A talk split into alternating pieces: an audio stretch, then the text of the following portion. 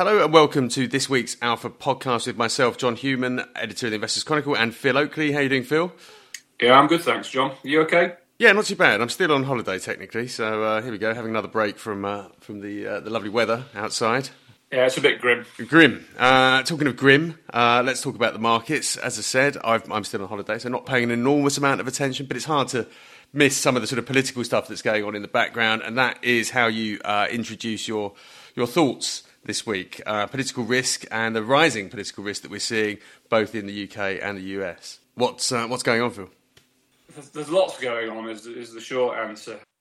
Unless you've been asleep, you can't fail to have sort of um, taken on board um, what went on in America the other night with the, the, the first presidential debate, which was an absolute disgrace to, to both parties, actually, and showed showed what a really a real mess. Um, you know, political. You know, the political. There's a lack of political leadership there, and it has it has. Um, I think I think the uh, potential to cause a lot of trouble because you know it's quite clear that the choice the choice facing the American people isn't brilliant. Whoever wins, um, president seems to be suggesting that if he loses, he won't accept it, and if uh, if Biden wins, then I think there's a very good chance that um, a lot of the tax cuts that Trump put through uh, will either get partially or fully reversed, which means that American consumers will have less cash in their pockets and American company profits uh, may not be as high as people expect them to be. Yeah, but most people uh, at the moment, certainly the polls suggest that Biden's going to win. But you think that that is probably a bit of a sort of lazy standpoint, and that we should definitely take into account the possibility that, that Trump does win through here. I think it's possible. Yeah, I mean the polls the polls are very funny. You know, in some of them, they're all done slightly differently, and you can take a national a national poll which you know puts Biden a long way ahead, but it's not it's not the popular vote that counts here. It's the electoral college, and you know we know we know four years ago that Hillary Clinton comfortably won the popular vote, but Trump won the electoral college. And I suspect, you know, not professing to be any kind of expert on this, but it'll come down to half a dozen half a dozen swing states, and um, I think don't underestimate the the mindset of the American voter when they go into a poll booth. Um, probably the foremost thing uh, on their mind is which which which one of these two guys is best for my wallet. And I think, you know, it comes back to the sort of cringeworthy cliche, it's the economy stupid stuff that we had back in 1992. And it's pretty much right. Um, you know, American, American, you know, most people will, will put their own self interest above everything else, despite, you know, whatever they think of the current current president. And um, that will have a big, big, um, big say on how people vote. And I think a lot of people who either are not saying or saying they won't vote for Trump might vote for Trump. So, you know, we'll see. But I think I think the uncertainty is there. The market seems pretty relaxed about it at the moment.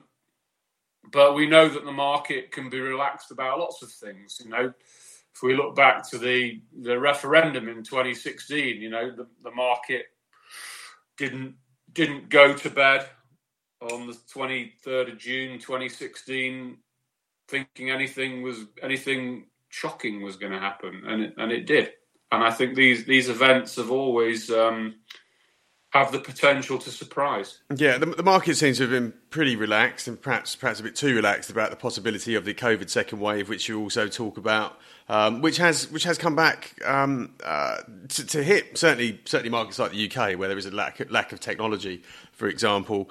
Um, you know, should we be worried that this this uh, pandemic crisis is going to deepen? Is this something that you're another layer of uncertainty to, to, to, to lay over all of this that, that's making things very difficult for investors to position themselves? Yeah, I think so. I mean, I, my my concern at the moment is that the government is, you know, appears to be acting like a rabbit in the headlights. It doesn't it doesn't seem to know what to do. It seems to flip flop from one one position to another, and it's very confusing. And you know, I, I know it says that it doesn't want to do a second lockdown, but I wouldn't be, and I hope there isn't a second lockdown. But I, my fear is that there will be. That if that if the number of cases continues to rise, and we saw a bit of sort of a bit of a pause in the number of cases yesterday, if if these start to go up a lot, I wouldn't be surprised if they just panic in some way and, and go for lockdown. They're trying to go for these local lockdowns. And I think the key the key thing here is, you know, will will the public accept this?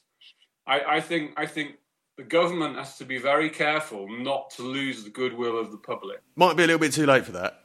I think lots of people are very, very cross.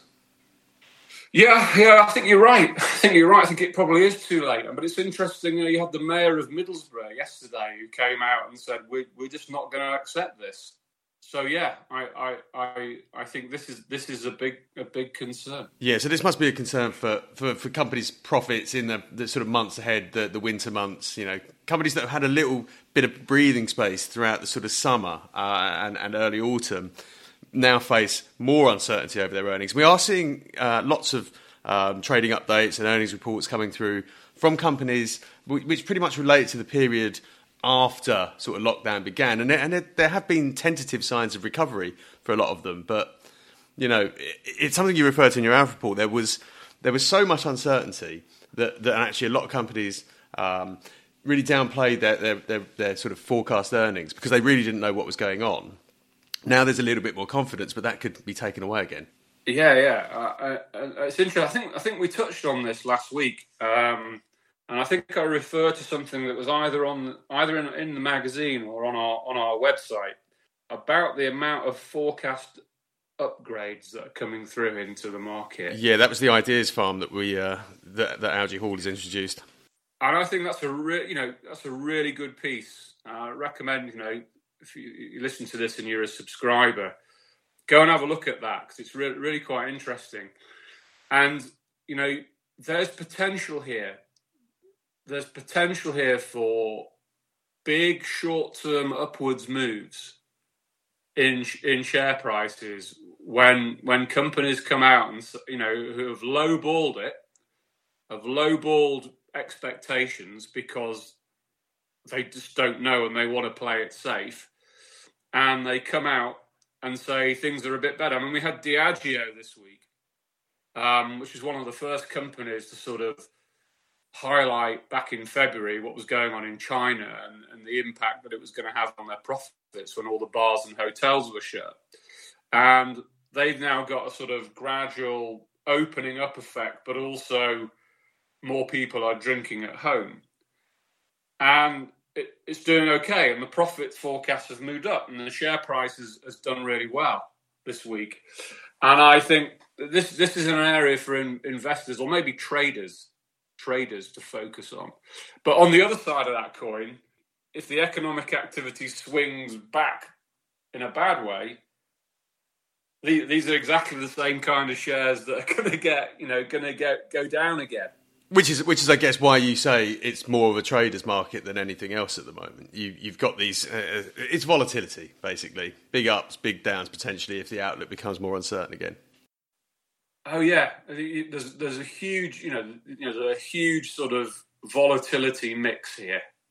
Great for IG Index and, and the likes of them because uh, they their profits love volatility.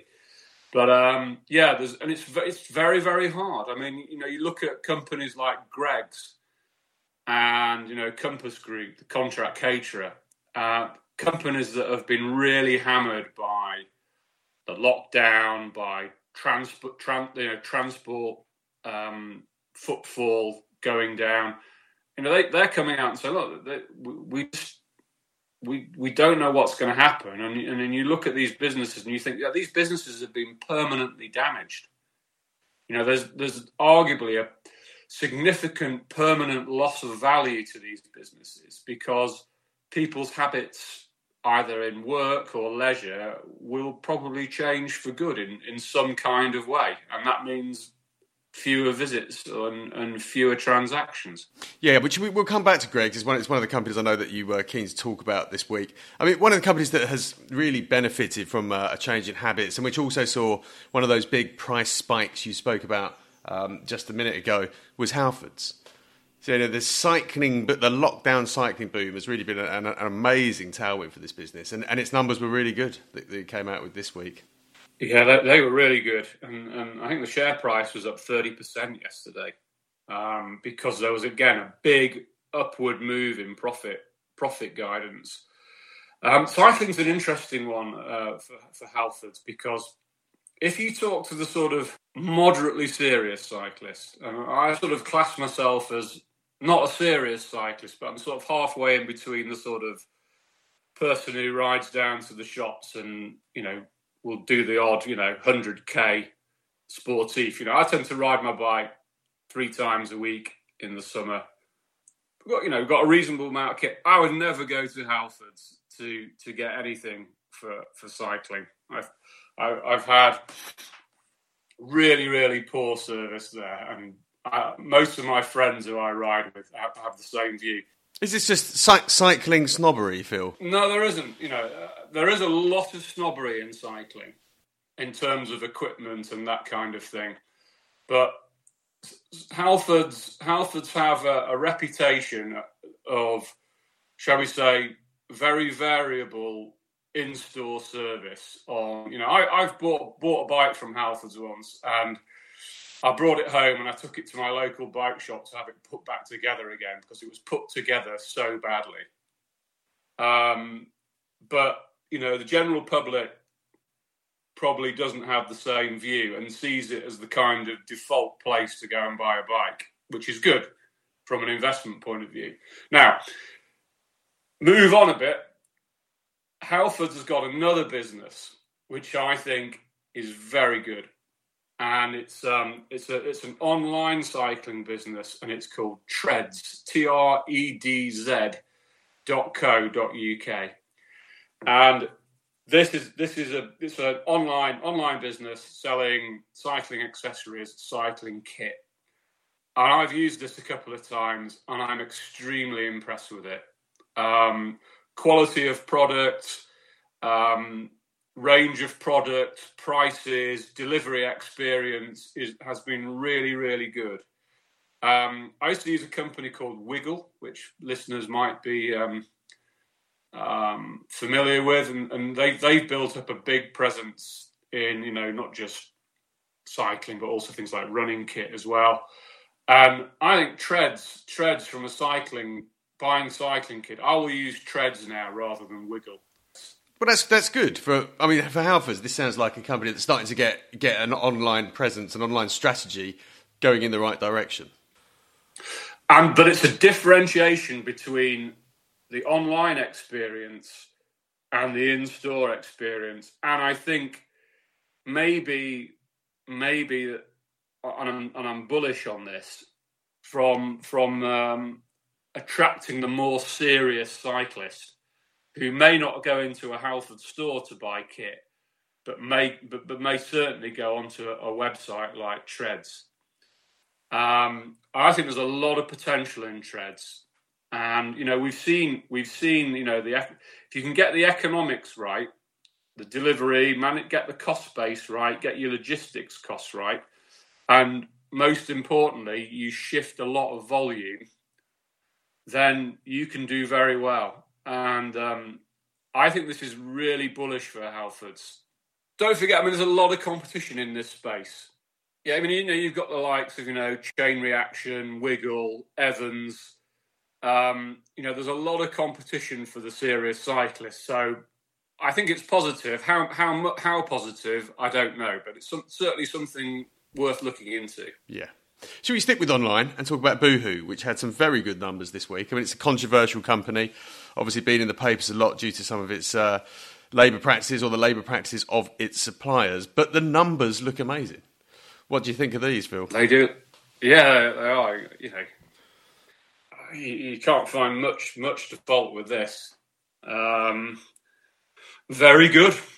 You know, the the ability this company um, to keep churning out impressive levels of, of revenue growth at quite high margin as well. Um, certainly compared to the likes of the likes of ASOS, um, and generate you know the cash generation was very impressive.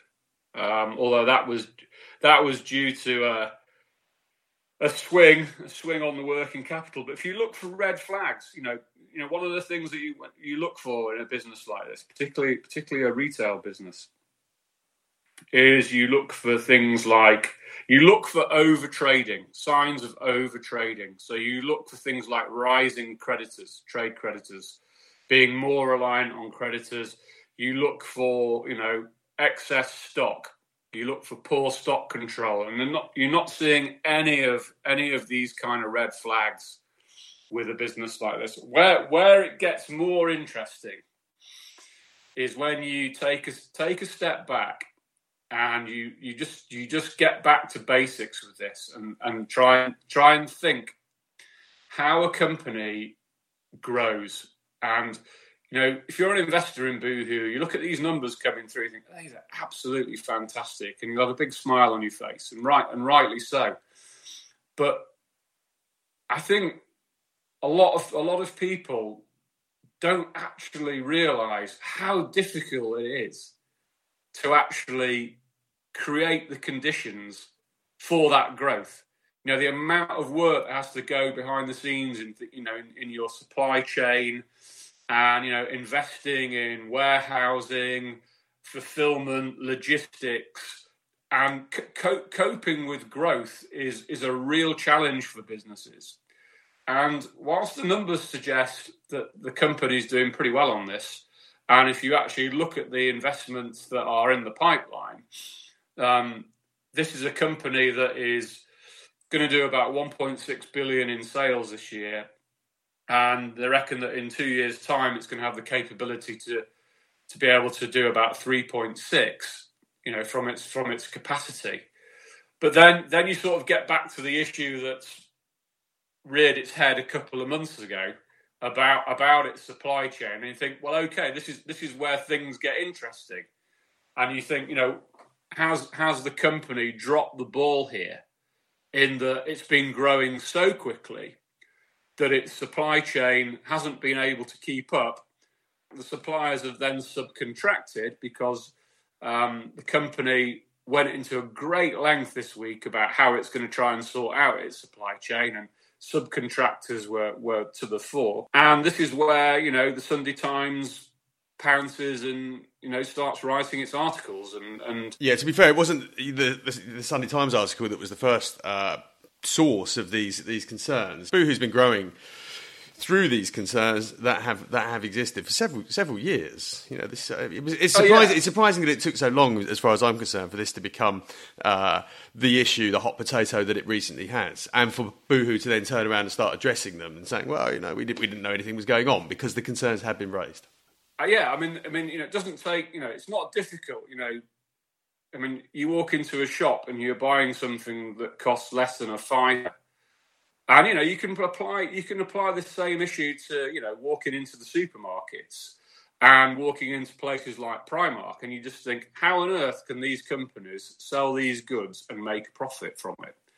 And you know, Boohoo has come out come out this week and said, look, we don't make a profit when we sell a sell a dress for five quid, and we certainly can't make it make a profit if that dress is made in England. But I but I think there's a more serious issue here. People talk about management and they place a lot of emphasis on management here, and it's quite clear that you know, there's there's been a there's been a failure of management here, not just executive management. I'll also say you know what what do non-executive directors do in a business like this. You know, non non executive directors are there to, you know, hold hold the main board to account. And you know, good non executive directors know their company well. And I, I find it a little bit shocking to to think that the chief executive of any business doesn't know what's going on behind the scenes. I mean, it, don't get me wrong. You know, they can have the wool pulled over their eyes. People can be dishonest, and you know there are there are times when people don't know what's going on, but you know these directors are paid a lot of money. The non-executive directors are you know picking up seventy-five grand a year, uh, which is not bad money. And you just think, well, what you know has there been been a failure of corporate governance here? And I think there probably has. And um, this this story is not finished yet. Um, and I think it it will be interesting to see how it develops. I mean, hopefully, for the company's sake, it can draw a line under this. I think it's reacted in a quite honest and commendable way. It's put its hands up and it said, you know what, there are things here that we we'd rather not see, and we're going to try and put them right. I think that's good. Yeah, no, not enough though. To, not enough though to tempt you to, to add the shares to one of your uh, your portfolios. I guess the I guess the price is a little bit off putting, but but these problems that, that that are you know still in in the midst of being resolved, I guess, are a bit of a, a cloud. I'd rather not, you know, I'd rather not see things like that. But I, I just think fashion is, you know, it's a it's a fickle business. It can change. It can change very quickly.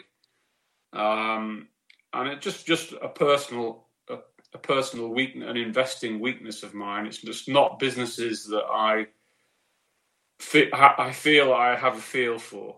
What what I do think is beyond any doubt is that this is a company that's very ambitious. Um, it has a very, arguably, quite aggressive strategy. Um, it has 350 million pounds of cash sitting on its balance sheet. So I think it's a question of when, not if, it's going to buy um, some more brands. And it clearly wants to be, you know, a global fashion player, and its overseas business is growing brilliantly. And whilst, you know, I, I, I don't feel entirely comfortable with understanding it, it would not surprise me if this company's share price is materially higher in over the next five years.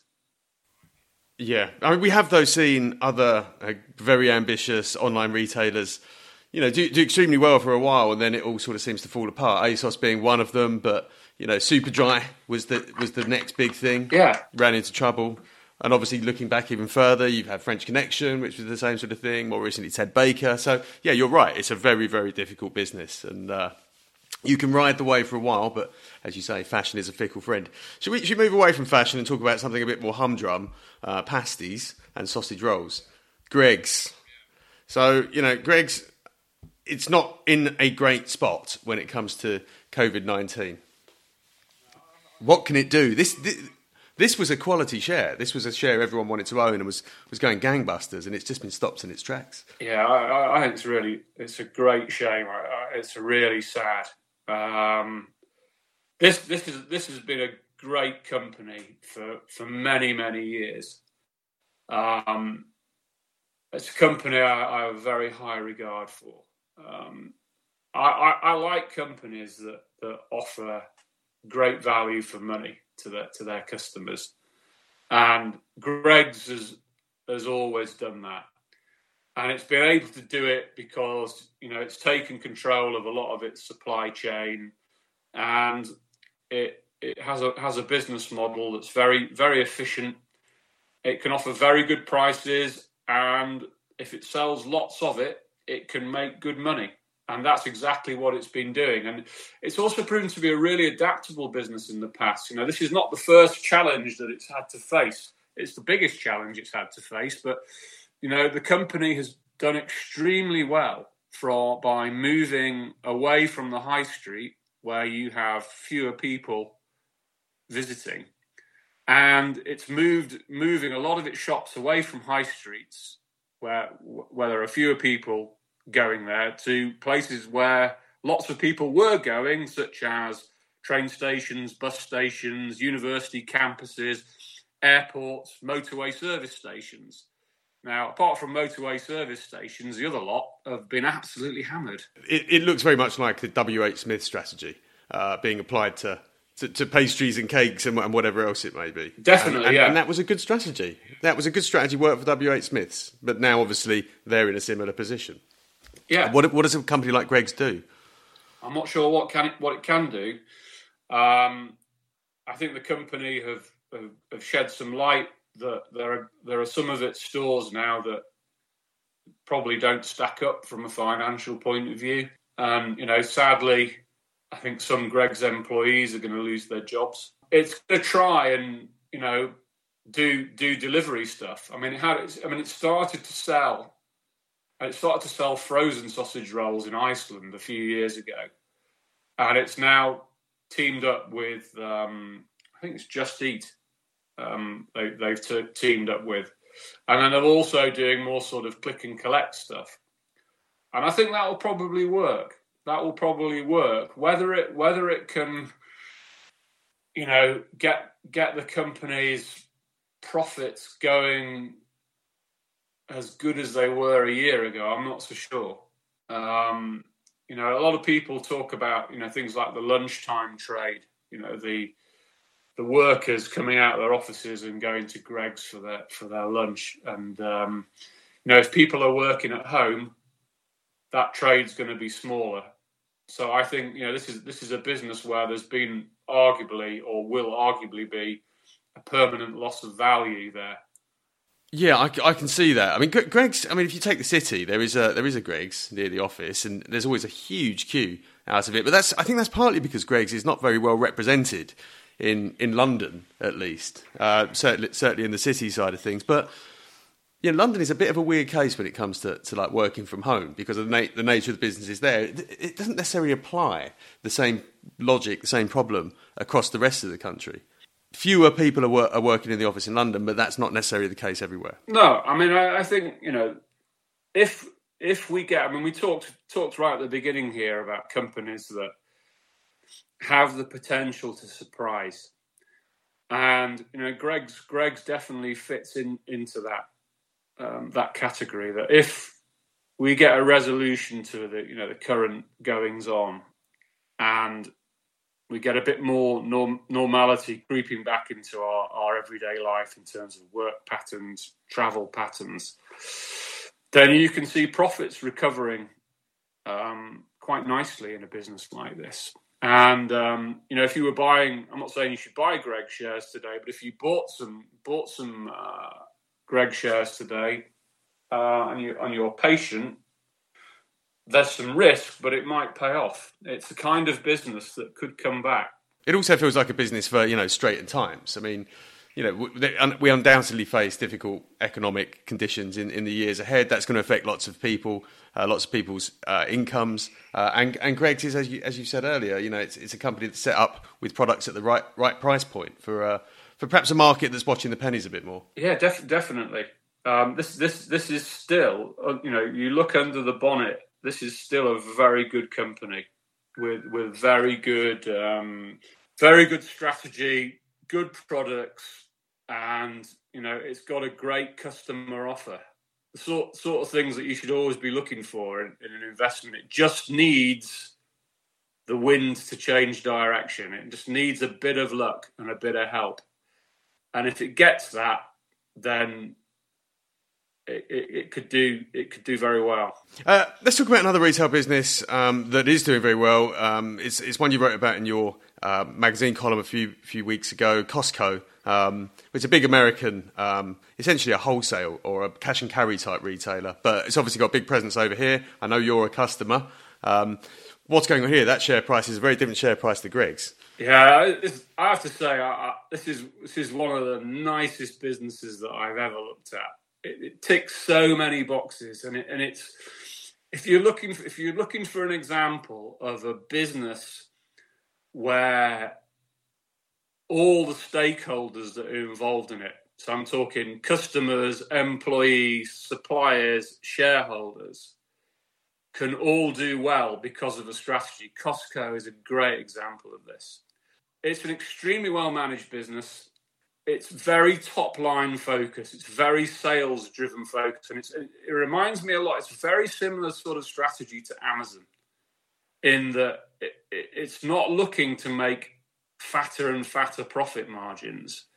It's actually it, going to use any efficiencies, and it's going to reinvest them in lower prices so it can sell more stuff, because it has a business model that it can leverage, and make very, very good returns for shareholders, even with a low, low margin. And the results were out last week, and you can just see evidence of this. Um, you know, this the volume is extremely good. You know, they're growing. You know, they, I, I, know they've had some they've had some help from COVID, um, more bulk buying, and obviously it's a bulk buying experience. It's not the sort of place you pop in for a pint of milk and a bar of chocolate. You know, you you know you go in there and you're walking out with 100 200 quids or 200 dollars worth of stuff. Um, but it offers it offers tremendous value. It's sort of it's very much tuned in to the sort of discount retailer but it's not it's selling good stuff in terms of branded stuff private label stuff and it follows this really successful business strategy of concentrated buying selling a, very, very narrow range of products, concentrating the buying power, making the business efficient and things like own label, bakeries, um, that kind of thing, logistics, passing those benefits on to customers and creating this virtuous circle of growth. And, you know, Costco is making 3% profit margins, but it's making nearly 18% return on capital um, you know, double what something like a Tesco is making. And um, it's still got a lot of a lot of scope to grow, particularly in America. You know, it's still very underrepresented in, in America. And the, and the interesting thing now is it's got it's got an online. Um, it's moving into online, and it's doing online in a very clever way. You know, it's doing it so it can make a profit you know, in terms of how it's set up, its logistics and delivery. And, you know, the profits are moving up. And, you know, this is a company that, you know, even despite the costs of COVID, you know, had a 15% increase in operating profit last year. You know, you look at the UK retailers, they've had a lot of sales, but their profits aren't going up because the costs that they've had to put in have, have offset the, the extra revenues. But, you know, Costco is paying its workers a two pound two dollar premium on their hourly rate, and it's still making good money. And this is this is a fabulous company. Uh, if I could own lots of this PA, I would, but I can't. Comes across as being a very honest, honourable company that treats everybody well and everybody, and, it, and it's shown that if you've got a business model like this, everybody can win. Now, I'm sure there are people who, who, are customers who are grumpy about it, and you probably find suppliers that might have a whinge about any business. But I just think that this is a, a really, really impressive business. Sounds, like a, a, good management story. Um, you know, contrasting what we with what we were talking about earlier about a bad management story. Interestingly, you mentioned a comparison there with, with UK retailers. Um, did was I, I, did I see this week? Did I notice flashing up on Twitter that Ocado had overtaken Tesco to become the UK's biggest retailer? That is correct. Is it still the UK's biggest retailer? Because I know that Ocado. I also noticed flashing up on Twitter that Ocado is being sued by is it a Norwegian rival over some of its technology? It is, yeah, yeah, it is, yeah. yeah a Norwegian company is is challenging challenging the uh, the technology on on the grounds that it infringes a, a patent, which Ocado is obviously strenuously denying.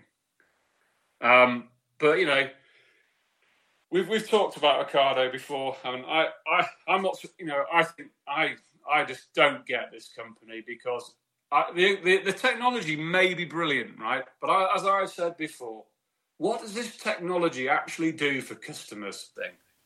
And I guess the example of Costco shows that you don't need super duper whizzy technology that uh, to, to deliver profitability. There's a very interesting article online somewhere where the management, I think the chief executive of Costco, is interviewed about their online strategy and about how they're doing it differently. And it, I think the com- they've made the comment that a lot of retailers are doing online because they feel they have to do it. Um, and it's not necessarily good for shareholders. And, you know, for, for me about Ocado, Ocado's being, you know, pumped as a, a technology stock. But but for me, you know, the great thing about technology, what makes a technology stock valuable is that the technology solves the problem and creates value for the customer. I'm not convinced what all these automotive warehouses and robots do to, to, to, make online grocery retail more profitable than it is now because it seems to me that no one's making any money out of it. And you know, you just have to look at Ocado. And for me, for Ocado to be valued more than Tesco is just ridiculous. Yeah, seems seems like Costco could be the uh, the horse to back in this space from the looks of things. Um, Thanks a lot, Phil. That's uh, an interesting note to, to end the podcast on. Um, on the subject of Boohoo that we discussed earlier, um, that is going to be the subject of next week's Not Your Normal Finance show. We're going to have a, a very in depth look at that and uh, really, really get under the skin of what's been going on there. But uh, anyway, in the meantime, enjoy the rest of your week and uh, enjoy the rest of your week, Phil. Thank you, John. And uh, we will chat again next week. See you later.